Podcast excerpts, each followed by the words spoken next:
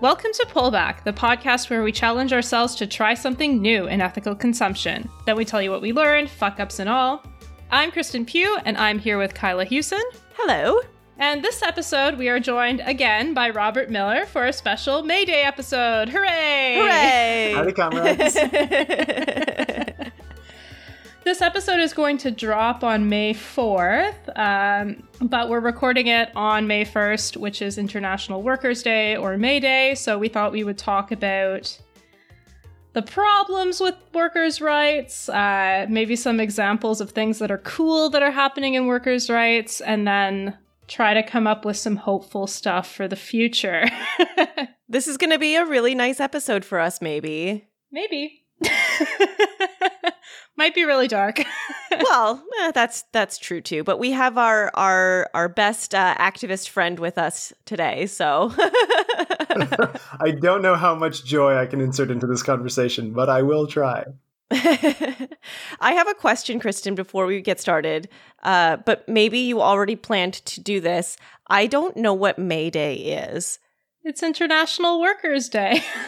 is there like a history I should know to it? Because I know about Labor Day in September, which is why, honestly, at first you were like, we'll do a May Day episode. And I'm like, what's the difference between Labor Day and May Day? And I was supposed to Google it, but as you know, I fell asleep all day today, so I didn't. Yep. Um, there is a history to May Day. I don't know it.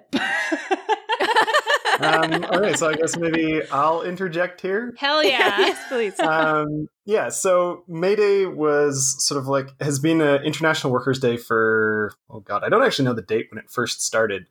I was just actually listening to the Seriously Wrong podcast about this. Like literally, like had it on until coming on to start doing this episode. Part of it is also just like a very long tradition of spring renewal. It was it's long been just a day of rejuvenation and rest for working people. So, yeah, it actually has a much longer history than just the sort of like labor history of it. But it started sometime in the 1800s. It's deeply connected, or it changed quite a bit and became very, or became much more popularly known after the Haymarket Affair in Chicago, um, where after a May Day protest, riot, something along those lines, uh, seven anarchists were basically assassinated by the US government uh, in retaliation for striking and being political dissidents. So that kind of popularized it. And so it's also a day to sort of like commemorate all the shit that was going on in the labor movement. Um, but yeah, as long as the labor movement has existed, it's basically been one of the days for celebration around working people. And uh, the reason actually why Labor Day is in September was deliberate because it was it, they tried to drive a wedge between the communists and the socialists and other working people uh, by making Labor Day in September and then made May Day into sort of like Commie Day.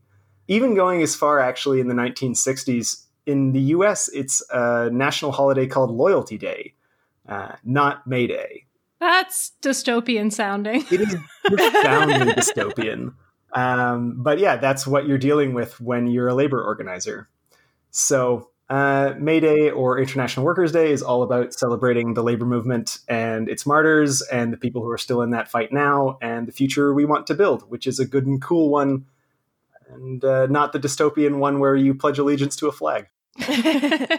That's what Flag Day is for. There's actually I closed it. I can't remember which article it was, but there was one that was actually pointing out all of the like very grim days of celebration that are happening in the next couple of days because of the COVID pandemic.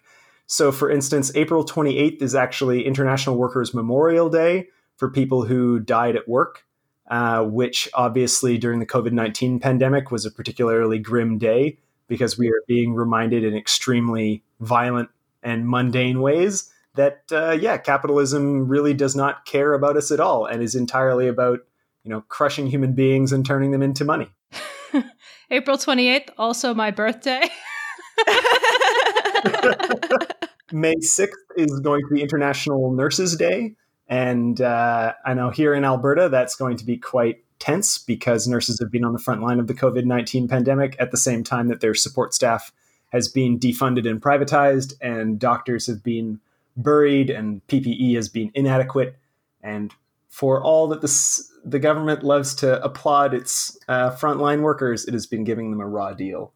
So Okay, well, I'm glad I asked that question. Thank you, Robbie. yes, excellent history. There's not the most succinct history of it, but yeah, it has a very long tradition. It's all about workers and making sure that they know that they're appreciated and also that we need to fight for all the victories that we have. Yeah, which I feel like is going to be a theme of the episode overall. One of the things that I've been thinking about as I've been putting together the research for this episode, and I wonder whether it might be a theme that we sort of come back to again and again. Do y'all remember Frances Perkins? One of my favorite uh like labor rights people from the history of the United States. She was um the first female secretary in um American federal cabinet, and she was also labor secretary under FDR. And uh, one thing that she said, which is kind of interesting, because when she got um, put into the cabinet, she was a little bit of a controversial pick, not just because she didn't have a penis, but also because um, she wasn't explicitly a union organizer. She did have like strong workers' rights credentials, but wasn't a union organizer.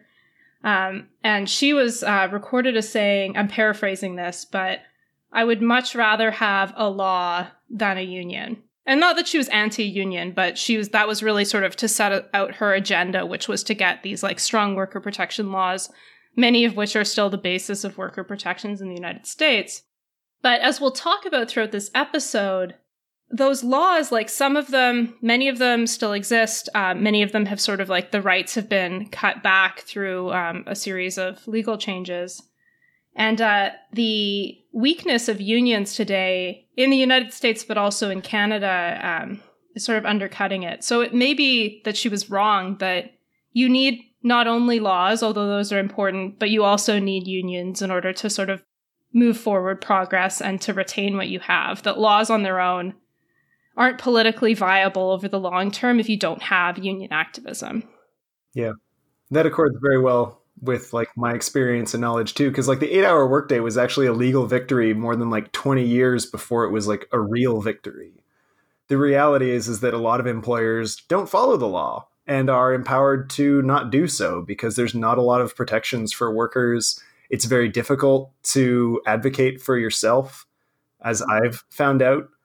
It is really quite like grueling and excruciating even when you have the law on your side. So, yeah, having a union is absolutely critical and uh, is cool and good. yeah. Um, so just to get started on problems, I've got a few themes that I thought were important to cover, and then like if you guys have things to add, or if you want to add during these themes, I think that'd be great.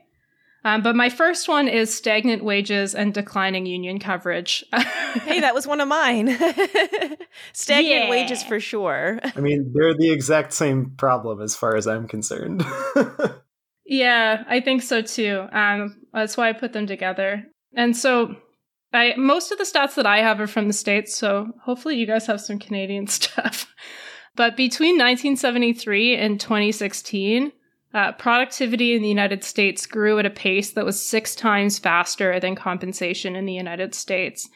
That stat to me is emblematic of what we're really seeing in economies really all over the industrial developed world, but like particularly in the United States, where you can see stock markets um, and like big companies, um, their profitability is really growing. Um, and the wealth of the very wealthy is increasing quite drastically, but one of the big problems for the for economies around the world, but especially in the United States, is that it's really not benefiting your average worker. That like wages have been stagnant or in some cases even declining in real terms. So we're, we like have this amazing technology and these amazing improvements to productivity, but they're not benefiting most people. Yep. Yeah, it's really quite staggering. Um, and so much of that has to do with it just being difficult to get wage increases if you don't have an organized ability to like stop them from just giving you zeros.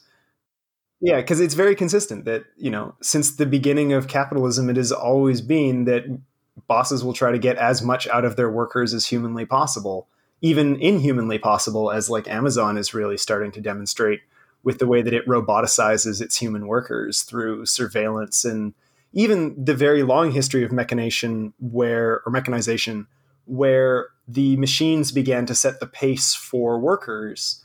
And so all of the the speed of the line had to be determined not by the ability of the people on the line but by the machines that they were tending to and so one of the things that i find very useful to remember about the labor movement in 2021 is that time is a flat circle and we are seeing the exact same things we've seen before happen again so the same kind of stuff that made the slaughterhouses in chicago that were the subject of lewis sinclair's jungle book uh, no, it's not Lewis Sinclair. It's some other Sinclair. No, but yes, the slaughterhouses. oh, not a good place to work. Yeah. Yeah. Um, but like they had, they faced the exact same problem of the new machines were too fast for the workers, and so that's what people organized around was just slowing down the line. And you see the same thing happening in Bessemer with their Amazon warehouse union drive was that one of the key demands is making sure that bosses can't just turn their workers into robots and work them past human limits,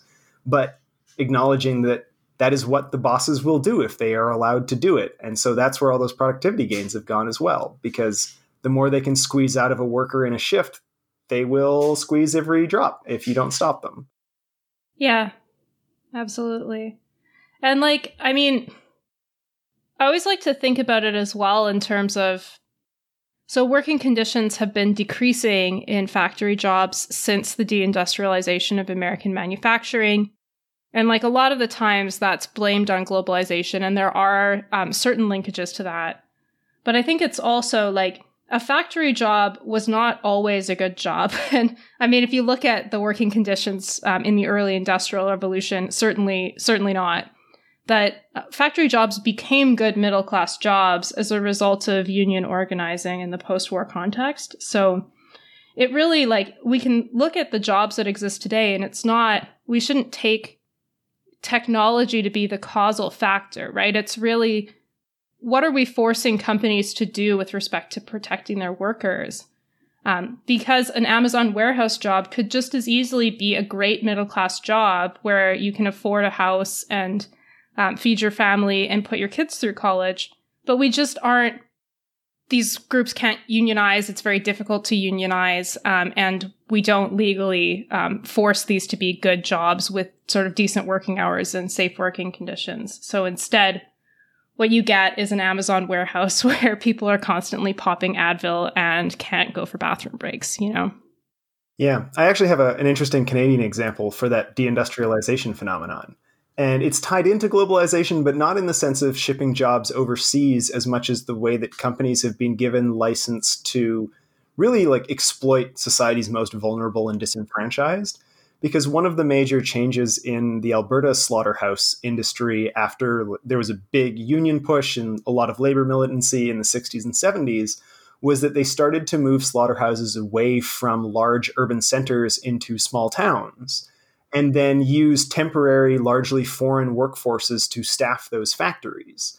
And so that is how they kind of got around the fact that there was very strong union militancy in the cities that were keeping those jobs good and decent or fighting for them to become good and decent. And the company said, okay, well, then we're just going to move to a small town and exploit largely foreign workers who don't come in, like oftentimes don't even speak English, um, are obviously not organized into a union as a re- as a result of the company's hiring practices, and are you know genuinely treated awfully, and that's now the status quo.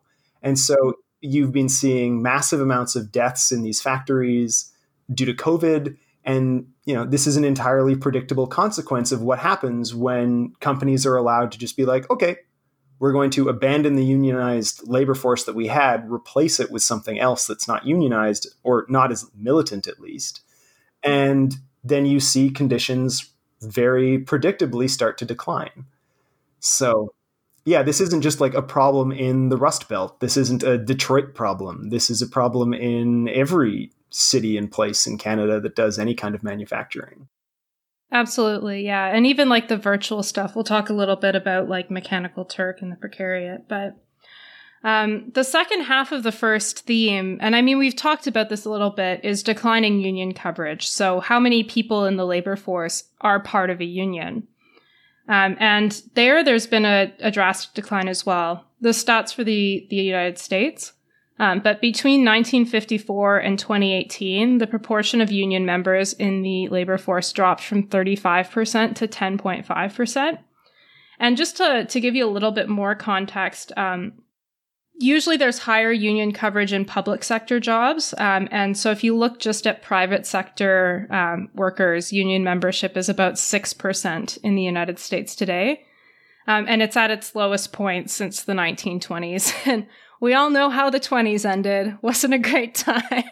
this actually brings me to one of the themes that I wanted to talk about as well is that sometimes even those numbers can be a little bit misleading because we don't necessarily look at those numbers and say, okay, are they in a, an actual union or are they in a collective bargaining unit or a professional association that counts as a union in a vague sense but doesn't fulfill a lot of the same functions? One of the, the things that was brought to my attention was that, for instance, the Alberta Teachers Association is nominally the union for teachers in the province, but it also includes the superintendents and principals.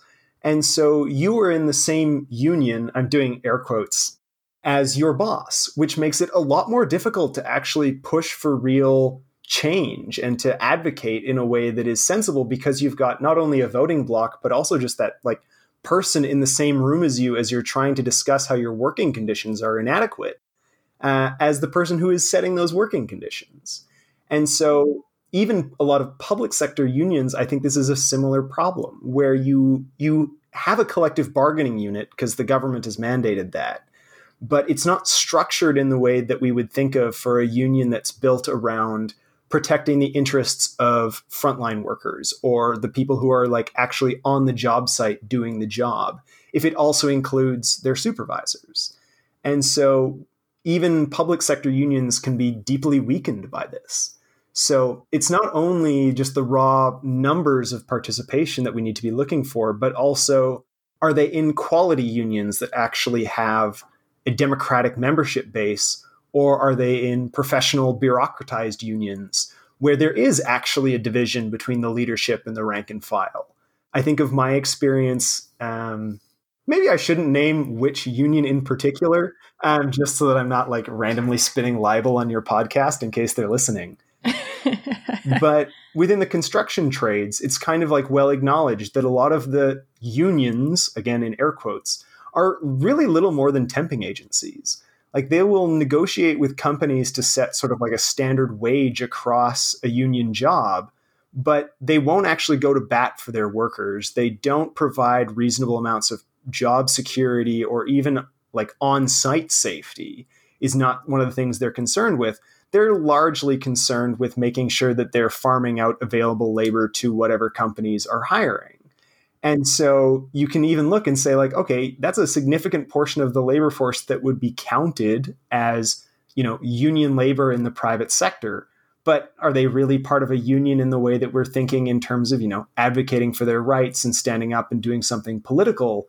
Or is it just a professional association that happens to fulfill some of those functions?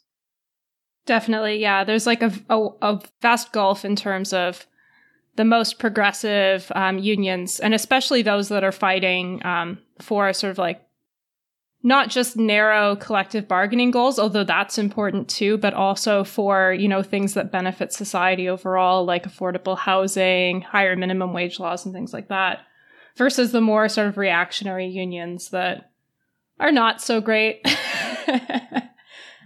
Have you are you guys um, have you guys been members of unions or are you? I actually have not been a member of a union since grad school, um, and the grad student union at the U of A was not great. I have never been a part of a union. I don't think. Although it's, I mean, honestly, I've had so many jobs. Who can remember them all? but I don't think I've ever been part of a union. That's fair. I've been on strike before. That was an interesting experience. um, but yeah, it's um unions are nice. They allow you to like um, you can know you're protected and file grievances if there are issues. Um, but certainly unions are not always perfect. But um, I do want to highlight that even a bad union is still is still good um, because they they at least give you some like recourse when when like your company breaks the law.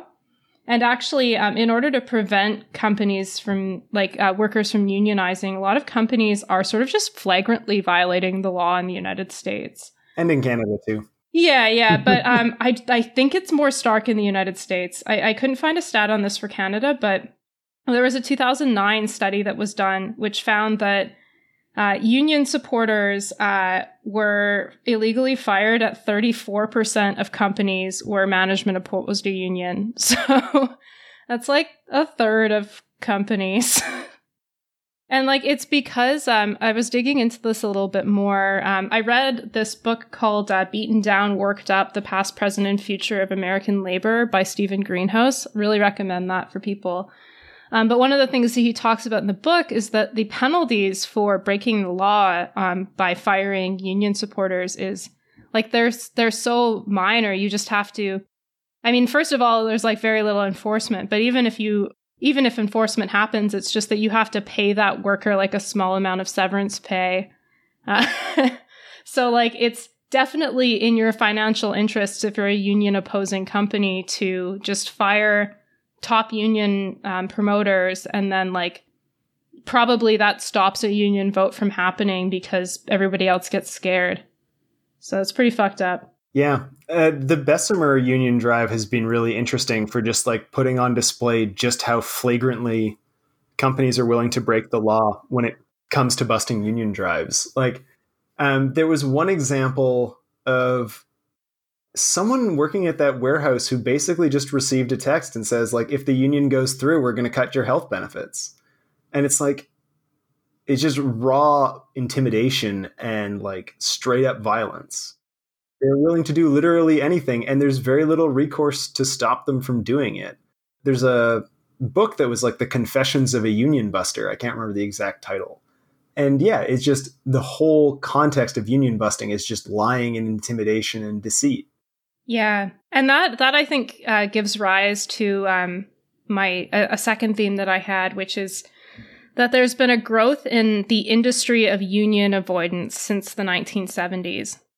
So, in the United States, employers spend roughly $340 million every year on what are called union avoidance consultants. And they basically um, people from firms that will come in to help a company prevent a union drive from being successful.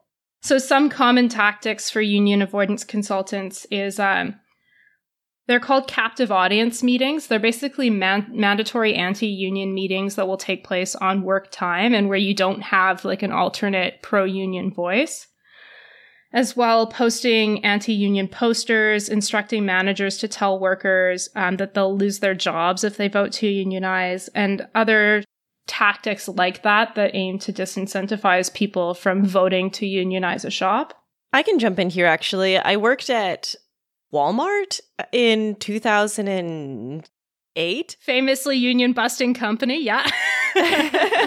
And part of the onboarding like the training that you do when they hire you is to sit through like an hour of basically anti-union discourse. I don't know that they do this anymore. I obviously haven't worked there in over a decade, but at the time, I remember thinking, "Oh, I was like 17. I didn't know any better. I was like, "Oh, unions sound terrible. Why would anyone join a union?"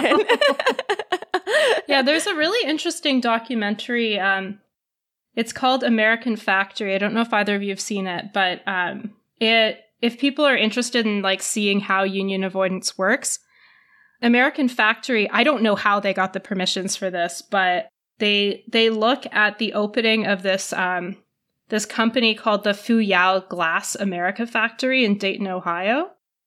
And some of it at the beginning is just like, oh, how does like foreign investment from China work? But it quickly becomes this documentary about like workers that want to unionize because it's not the working conditions aren't safe.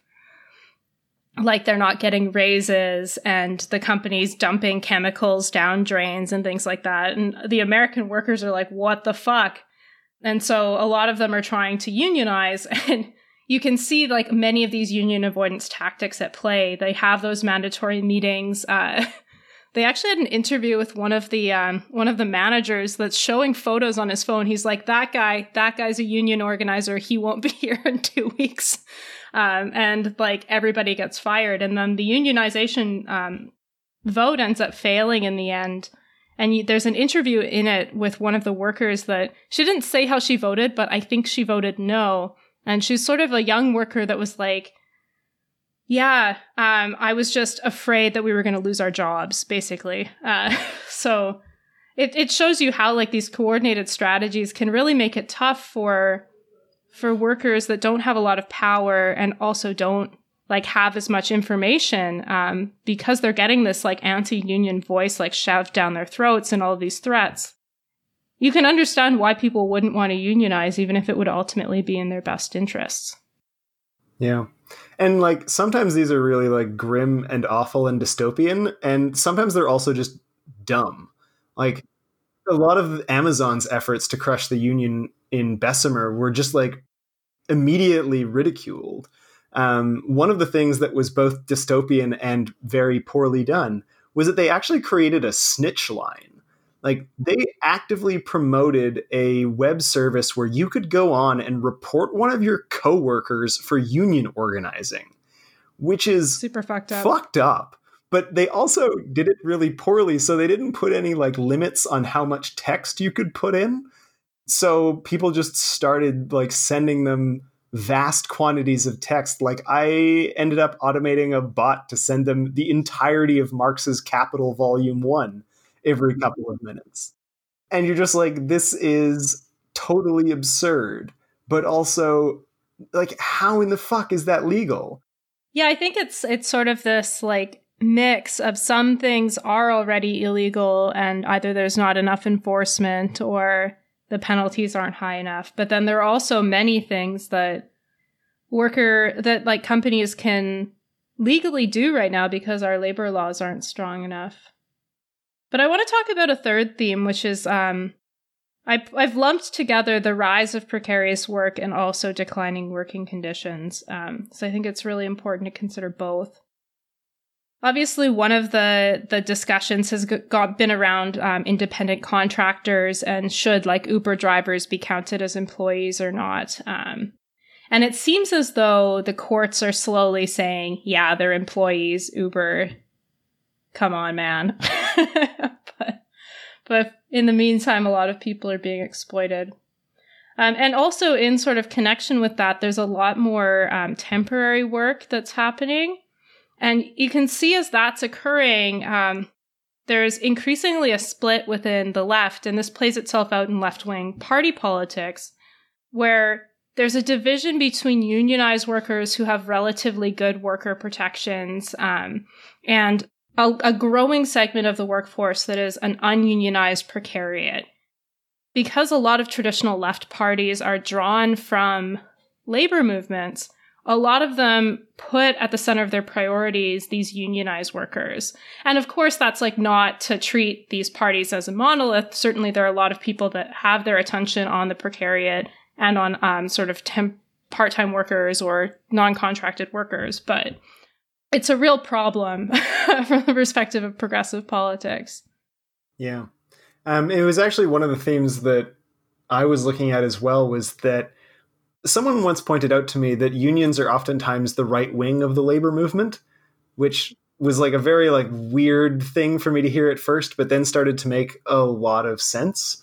Um, in a large part because it's just it's one of the ways that or it's very easy for a union to in my terms kind of get lost in fighting for its own workers rather than creating a broader struggle so one of the things that I connect very deeply to that like rise of the precariousness and the sort of erosion of unions has been the sort of like siege mentality that I don't know probably started to set in before I was born. But as soon as unions stopped like fighting not just for their own members but for everybody else who was working whether they were unionized or not, then you start to see that unions become increasingly marginalized. Like it is much easier to talk shit about unions if they only ever protect their own membership rather than fighting for broader struggles. Or even if unions have gotten embroiled in conflicts with uh, just like dealing with issues of race, uh, which was very common in the 1920s and 30s. That like one of the major splits in the progressive movement was the fact that most of the unions were white and were like actively trying to prevent people of color from joining their workplaces. Yeah, and actually, um, like American labor law still excludes certain segments of the economy, such as agricultural workers, from those sorts of progressive laws. And a lot of the discussion at the time was because basically to get these laws passed, you had to placate white Southerners who didn't want farm workers to have workers' rights because they were predominantly black, you know? So definitely race is really entangled with these fights. But you're right that like as when unions become more narrowly focused, or the thing that we haven't talked about yet, that some unions um, like legitimately have been corrupt and very unfair for workers, um, that that undermines the movement as a whole as well. So definitely. Um, I do also want to talk a little bit about. I mean, we've talked about Amazon's uh, working conditions, but I want to I want to read a quote that um, it's from a New Yorker article that was looking at a memoir called On the Clock by um, Emily Guendelsberger. And um, so I'll just quote that now. At Amazon, a handheld scanner tells Guendelsberger what to do at every moment and tracks her even into the restroom. A training video warns of the work's physical demands. This is going to hurt. And she's disconcerted that painkillers are dispensed for free. But soon she writes, I pop Advil like candy all day.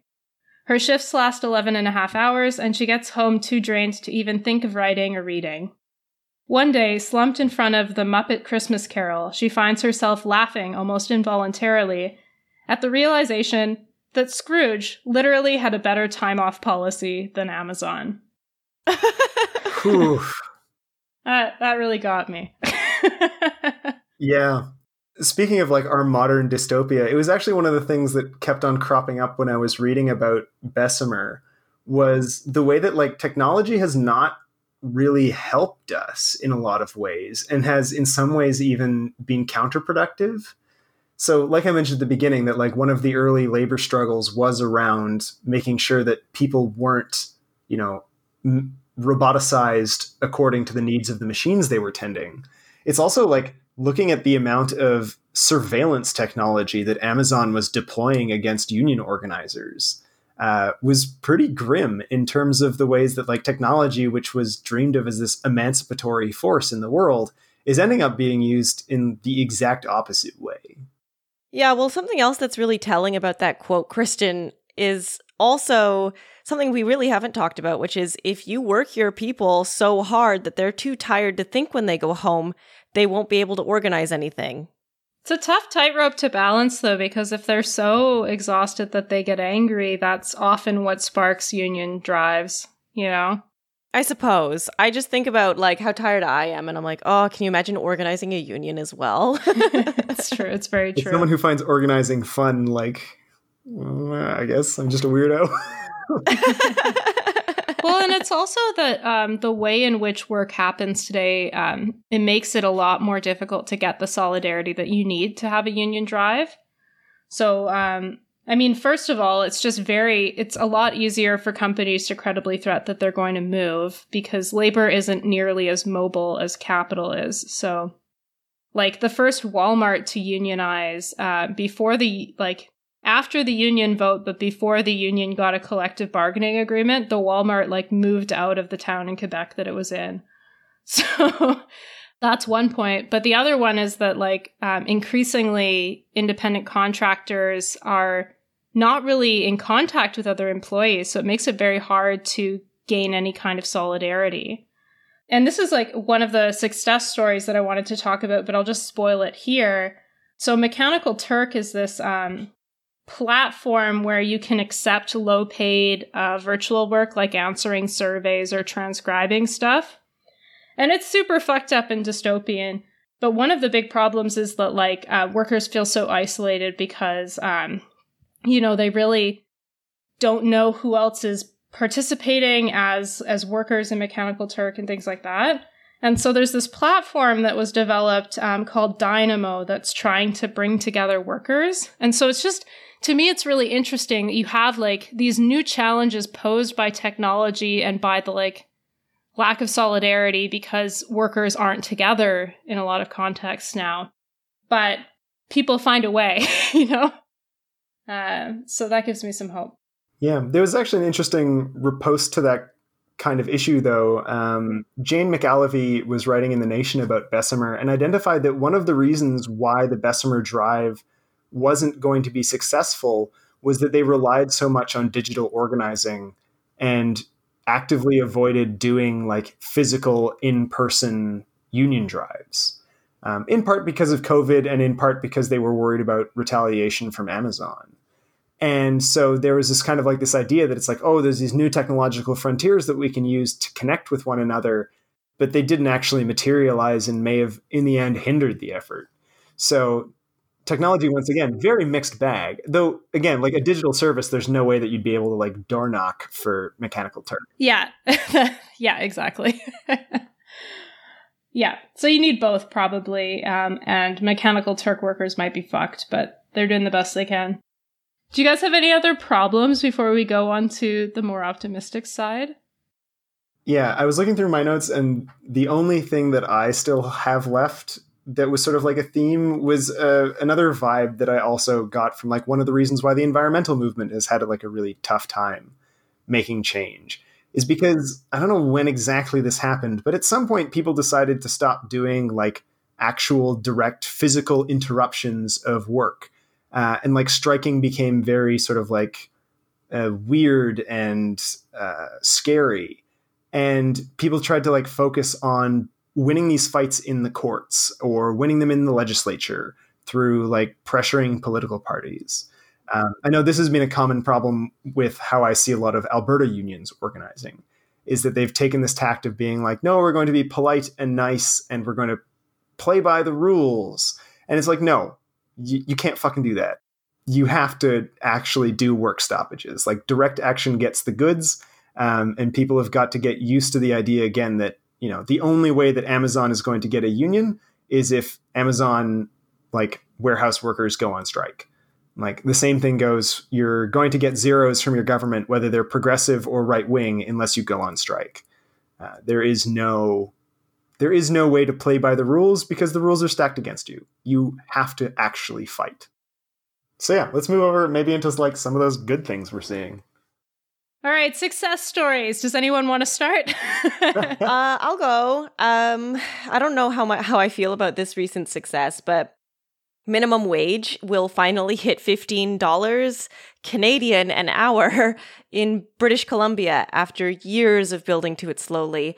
I think Alberta and Ontario, I want to say. They hit theirs in 2018 because that was the goal that was laid out. And at the time that they laid out that goal, British Columbia said, "Oh, we'll do ours by 2021." And it's like, "What? What is taking 3 years longer, BC?"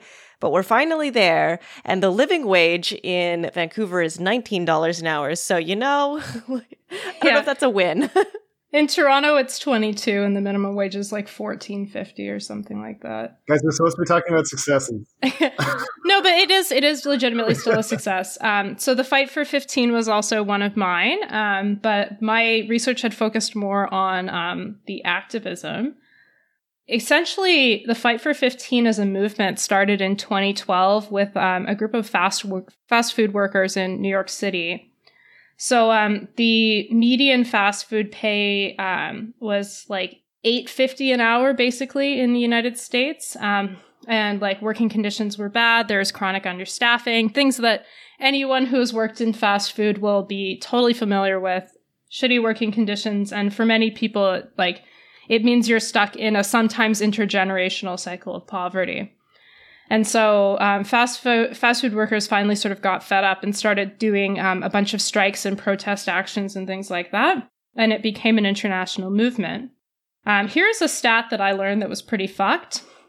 So, 52% of fast food workers and their families in the United States receive some form of public um, like assistance.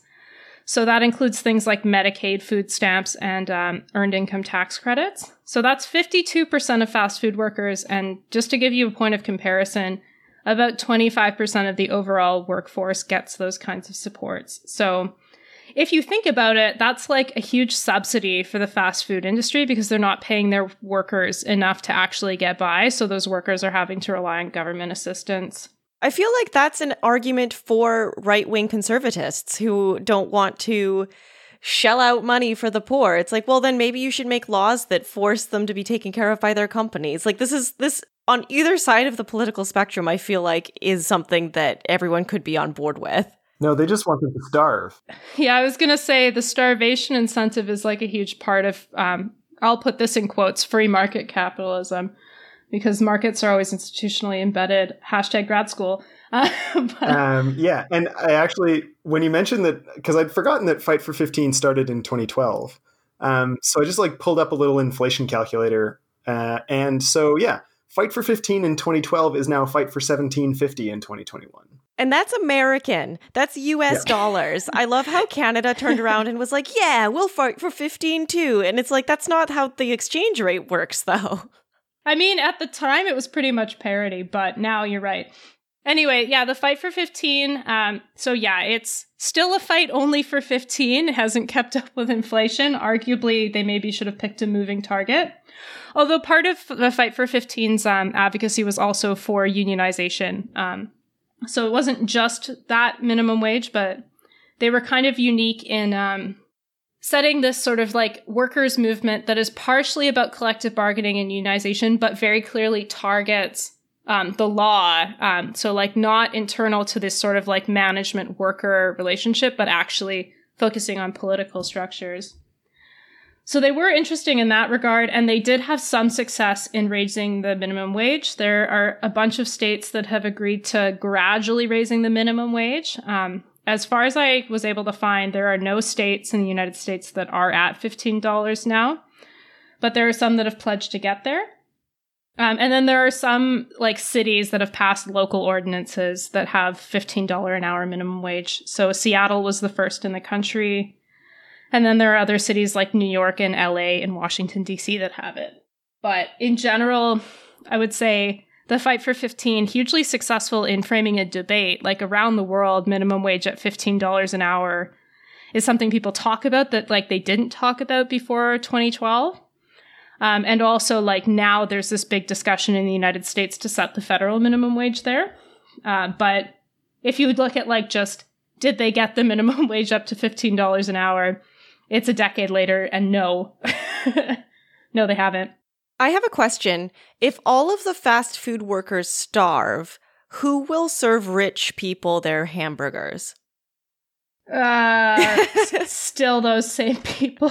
They'll just be on food stamps like they already are. Yeah, no, I know. I was just like I've just been still mulling over that like that's that that free market thing that people care so much about. I'm like, but wait. Yeah, the idea like the idea of the starvation incentive when you um if you think about like what um the like ideology is, uh, the idea is basically that you can't have a baseline society where everybody has a right to all of their basic needs being met, that you need people to have to work in order to feed themselves. This is like the free market ideology.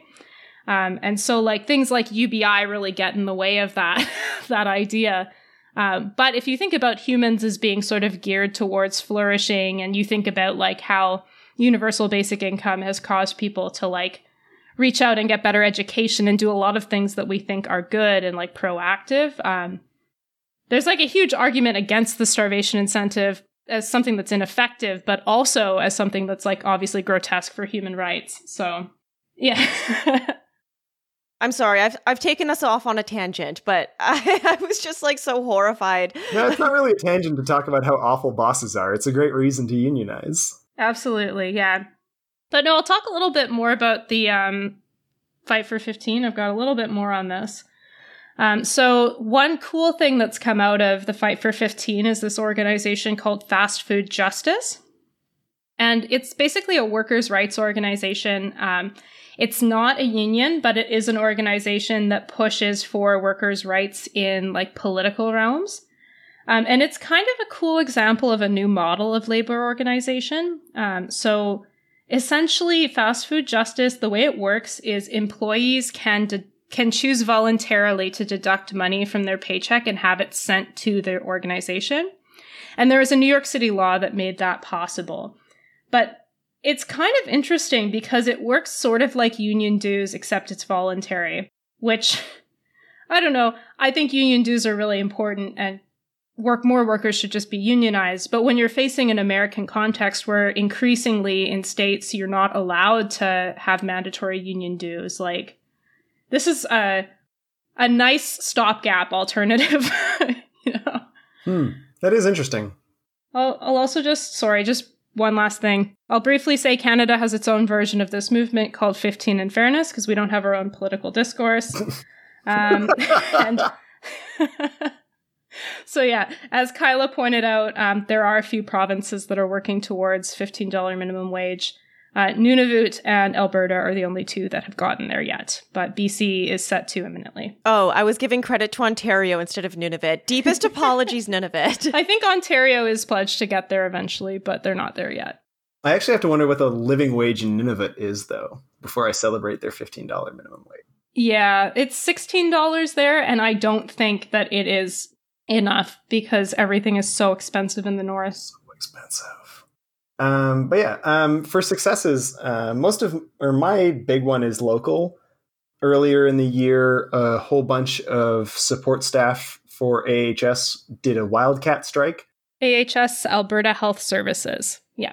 Um, so the current government is planning on and has already started to privatize things like laundry and cleaning services in hospitals.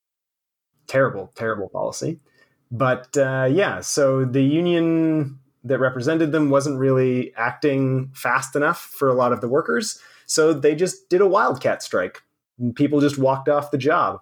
And uh, it was the coolest thing I have seen happen in Alberta in quite some time.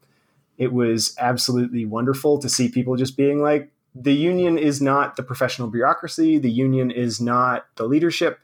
The union is the people who are working every day in intolerable conditions and especially in this case, we're working in poor conditions and we're also about to get pink slips.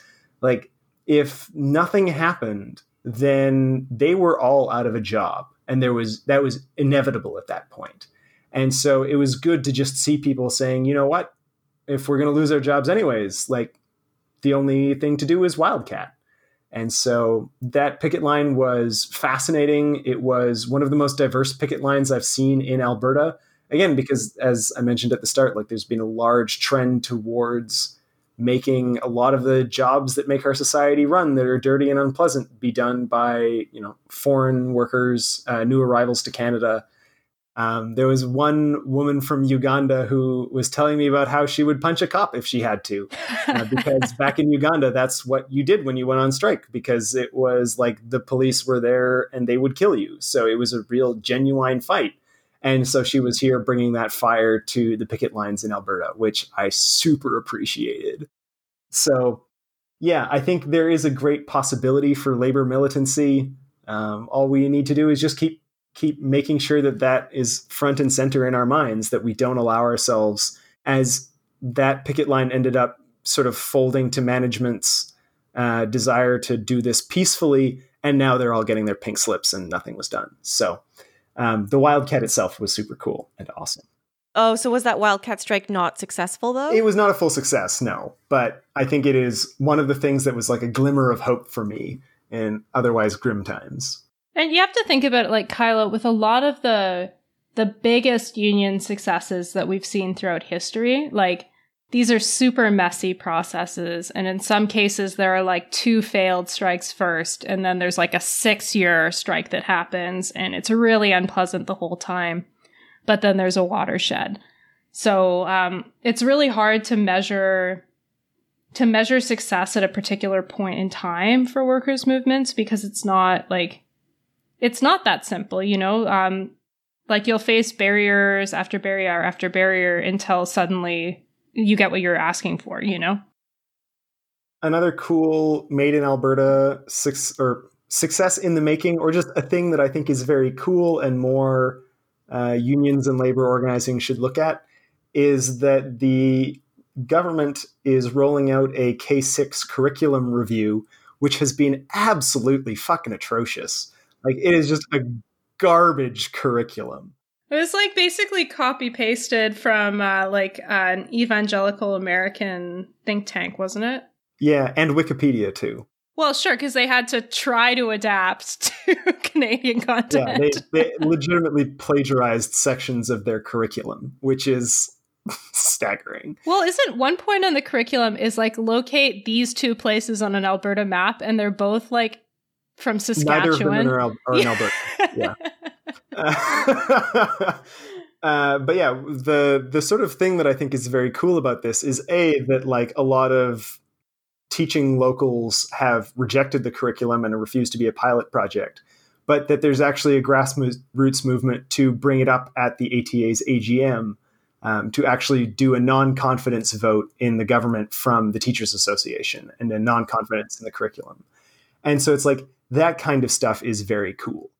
It doesn't necessarily you don't necessarily need to like go on strike to be able to do like real militant action but also just because like it's happening from a grassroots level. Like you have extremely conservative towns in rural alberta that were going to be the first to be piloting who were also the first to say hell no we're not going to do this. And i think the more that people exercise that power and realize that it's like you don't have to deal with this shit you can fight back every time i see people fighting back i'm like that is a success that is something that's good even if it doesn't pan out um, immediately Especially when you use like um, issues that can galvanize a wider swath of society. Like the curriculum, it has pissed a lot of people off. Uh, like a lot of parents are mad. A lot of people who like don't traditionally see themselves as political, but they really care about how like their kids' future. So I think it is kind of an interesting issue from that perspective. And that also makes me think of um, paid sick days seems to be having a moment in Ontario. Yeah, that was one of the ones on my list was hey, isn't uh Premier Doug Ford giving everybody 3 days of sick time or something? Okay, his plan sucks, but it's still paid sick leave is having a moment in Ontario because um, paid sick leave, there are two provinces in Canada that have it, and also federal um, employees have it. The programs both kind of suck. Like the PEI program, it exists um, all the time. They're not just COVID programs, but you get one paid sick day, two paid sick days, I think. Um, and you only get it after you've worked for for five years. Like, so like the one of the problems with the Ontario one is that it is just a COVID program, but like it is really interesting to note. Like, one of the things I find really interesting is that doctors are traditionally not seen as like a huge friend of labor not to like over characterize, but like in a lot of cases, doctors are, they predominantly vote center right parties. They typically aren't sort of like union militants. But throughout the COVID pandemic, um, a lot of doctors have been arguing that um, there needs to be introduced mandatory um, paid sick leave. Um, and it has gotten popular to the point in Ontario that basically the Ontario government got to the point where they were they had to introduce paid sick leave. Otherwise, the only other real solution was going to be the premier resigning because um, Ontarians were like legitimately that upset. Um, and part of it is like a 13 year old died um, because her one of her family members got sick at work, and then the whole family got sick, and she died. Um, and her mom died, and this like poor father. Um, but also, like a lot of the pandemic has been happening in these areas outside of the like outside of Toronto core, um, in places like Brampton and Mississauga and Scarborough, um, where there are a lot of warehouse workers. So um, Peel region, which has had like a lot of problems throughout the pandemic, is often seen as the logistics center of Canada. Something like 40% of packages that go anywhere in Canada go through Peel region. And so these are like a lot of workers that have been classed as essential, but also get shitty pay and don't have any sick leave. And so a lot of them have been getting sick and they're also disproportionately racialized. So, like, as the pandemic has gotten worse, particularly in the third wave, where it's been really targeting these younger essential workers, that galvanized this political moment that, like, yeah, the current Ontario plan is terrible. It's limited. There aren't enough sick days. Um, it like there needs to be more. But I think going forward, you can't put back in the box this idea that paid sick leave is something that workers need. And I think increasingly it will become the mainstream um, on political party platforms and crucially centrist political party platforms uh, because that's how you get things passed in Canada. so I'm I'm optimistic that we may have mandatory paid sick leave in more provinces in the next five years. Yeah, yeah. It was weird because like I had them privately with my contract, like in my contract, um, and yeah, they're super important. Like even just to not get my coworkers sick with the flu or the cold. Like I fucking hate when people come into work with the flu. And I'm just like, go home. Like I don't I don't want to get sick.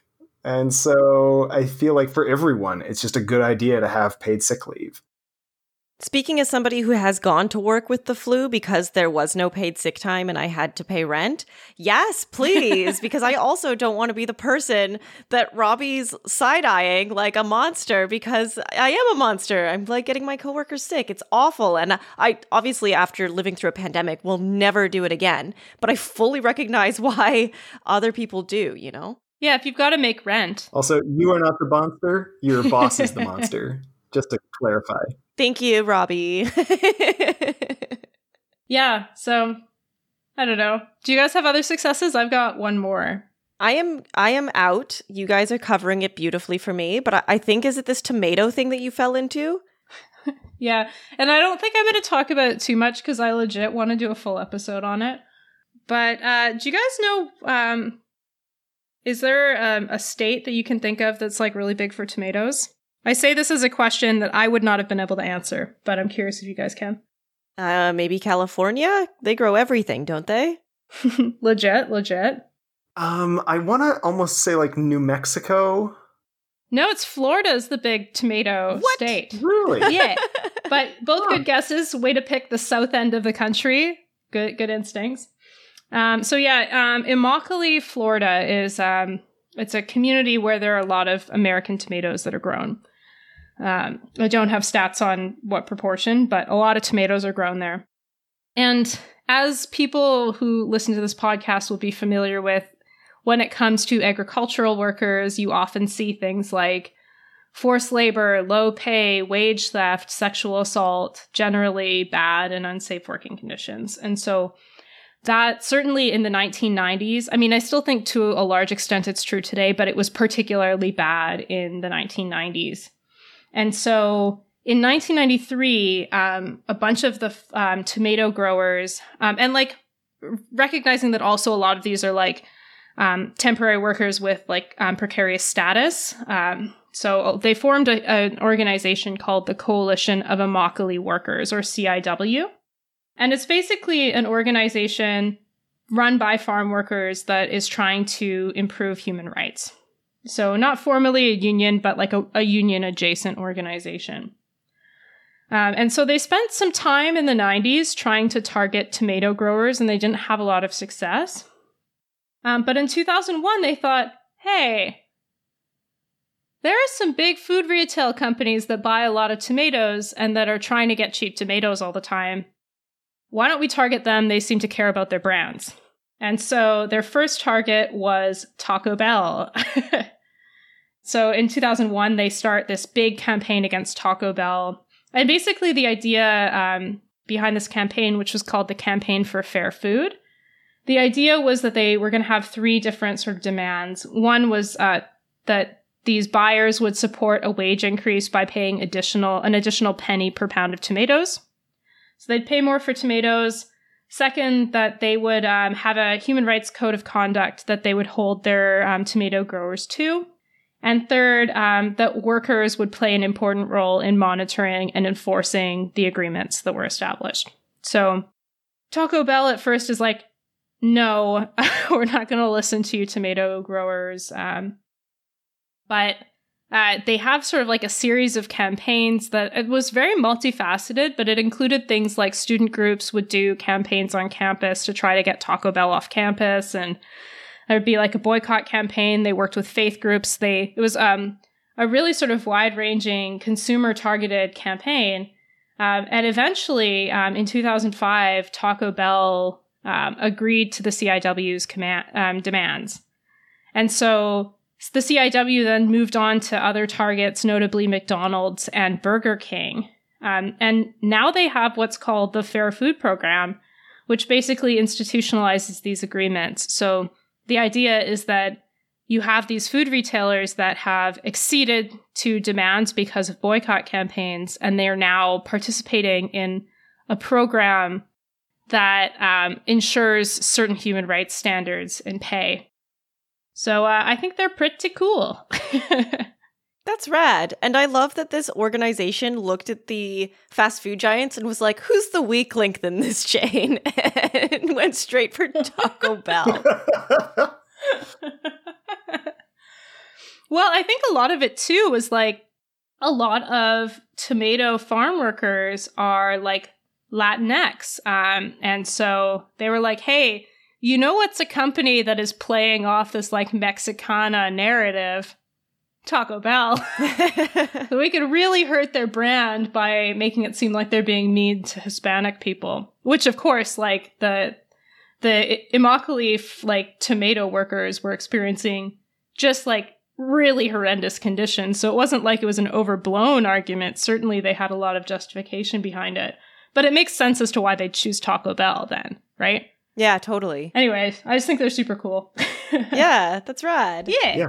That's that's super cool. Do we want to move on to the future? Yeah. Yeah, um, I thought we'd talk about. Um, do you guys have any reasons for optimism, like things that you think are getting better? I just wrote UBI, UBI, UBI three times. Nice. Uh, which is something that has been getting a lot of traction in political discourse this year, especially, especially in Canada. Thank you to, the uh, the CERB uh, payments that were given out by the government to help people who've been affected by job loss during the pandemic.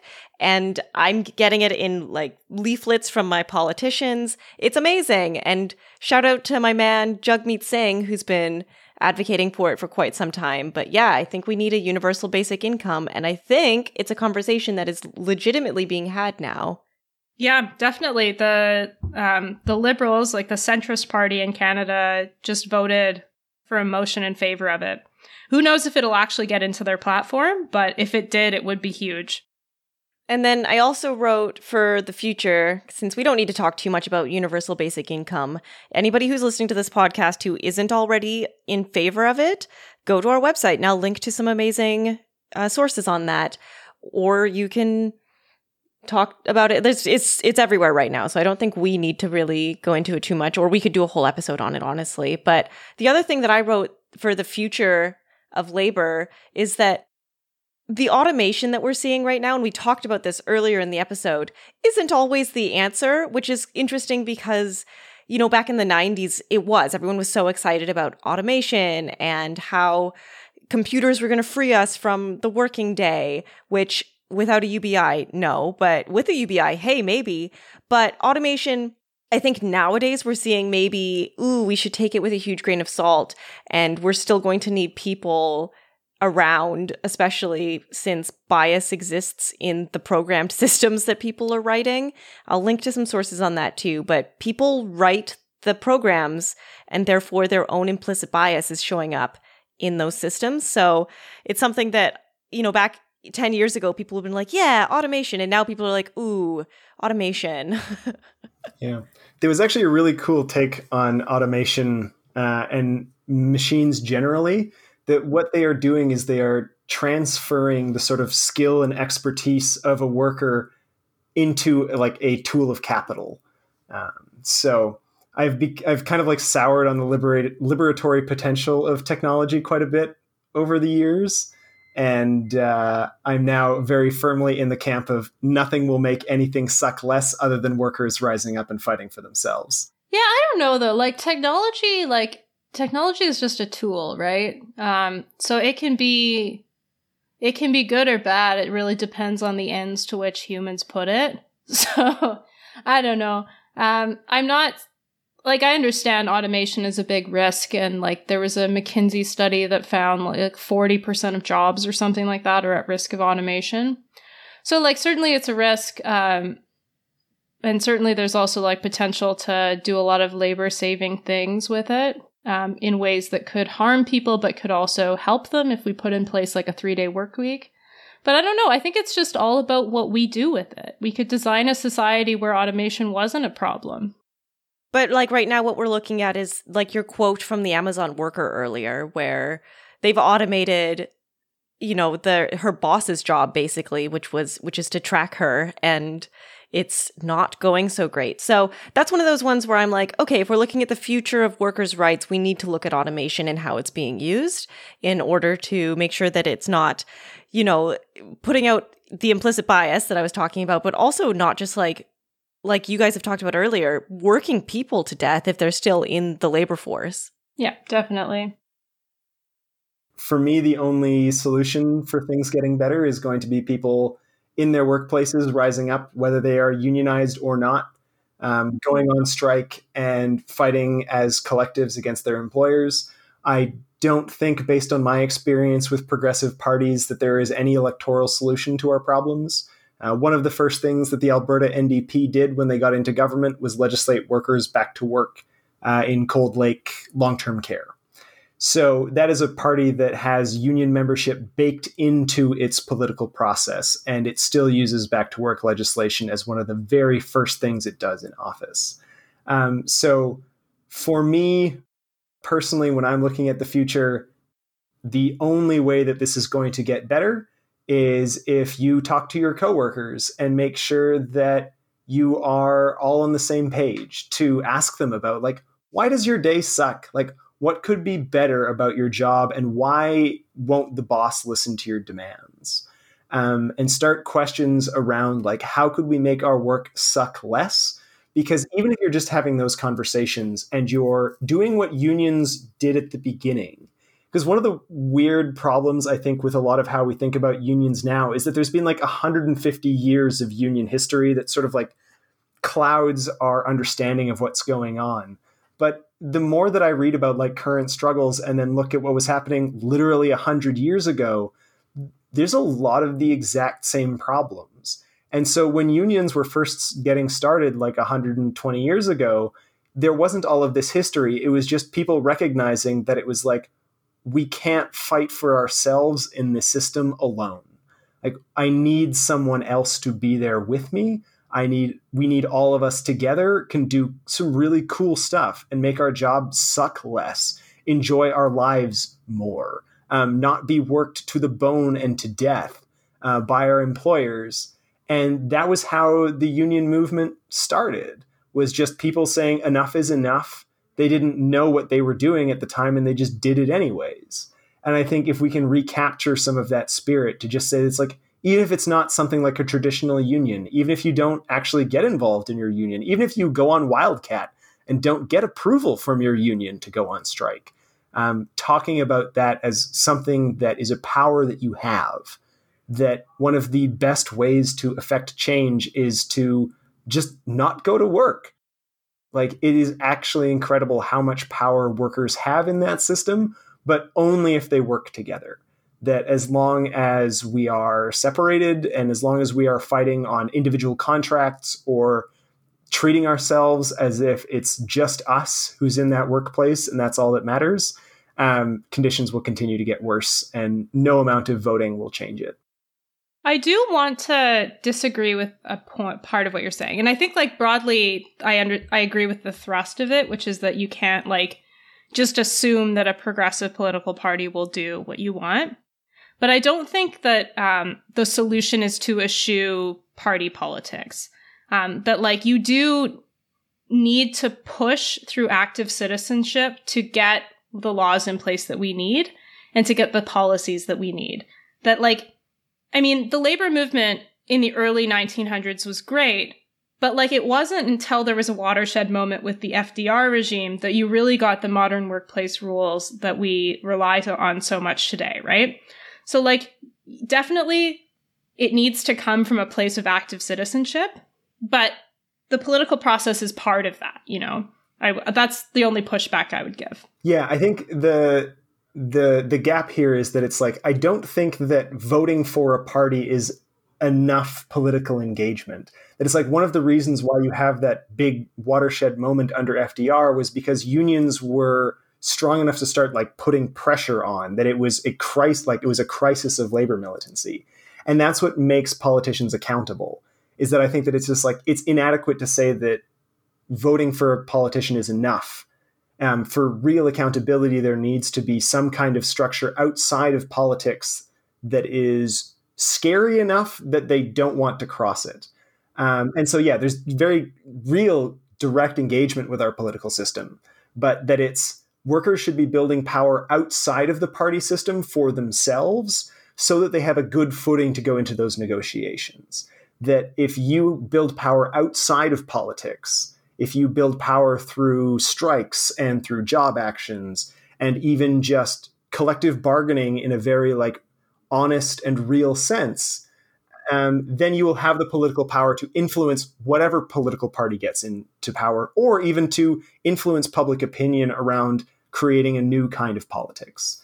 So, yeah, it's not don't engage. I think that is a good clarification. It's just don't engage without cards in your hand. Like, come to the table with something. Um, and that will make it that much easier to get those political concessions that you need. Yeah, definitely.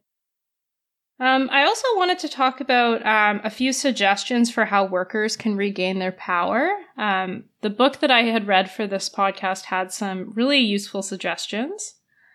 And one um, was to put in place reasonable campaign finance limits, which um, is much more relevant to American politics than Canadian politics, although certainly, depending on where you are in Canada, campaign finance is still a problem. He also suggested um, that we need to support more journalism on labor issues, um, that putting attention to these issues is part of the problem. Harsher penalties and better enforcement for laws that exist on the books. Also, introducing laws that would reinstate collective bargaining rights and make it easier to unionize. So, for example, banning those captive audience meetings where Kyla is forced to sit through an hour about why unions are bad. Uh. and now, a decade later, I'm still like, sometimes I have anti union thoughts that I know stem from like that training. Yeah, it's fucked up. Yeah, in free societies, we don't indoctrinate people. That's what they always told me. Well, I mean, we do all the time. But... yeah, we do it all the time, turns out. But yeah, he also um, suggested introducing laws that make workers' rights more like civil rights. So that would be things like replacing um, America's sort of at will employment system with um, rules about just cause. And then also supporting like a change um, in the relationship between union management to be um, a model of worker inclusive capitalism. So that could be things like union run training programs and like having unions play a bigger role in helping to place workers or also having union membership on corporate boards. I suspect Robbie will be a little bit more skeptical of those, but I think they can be hugely beneficial.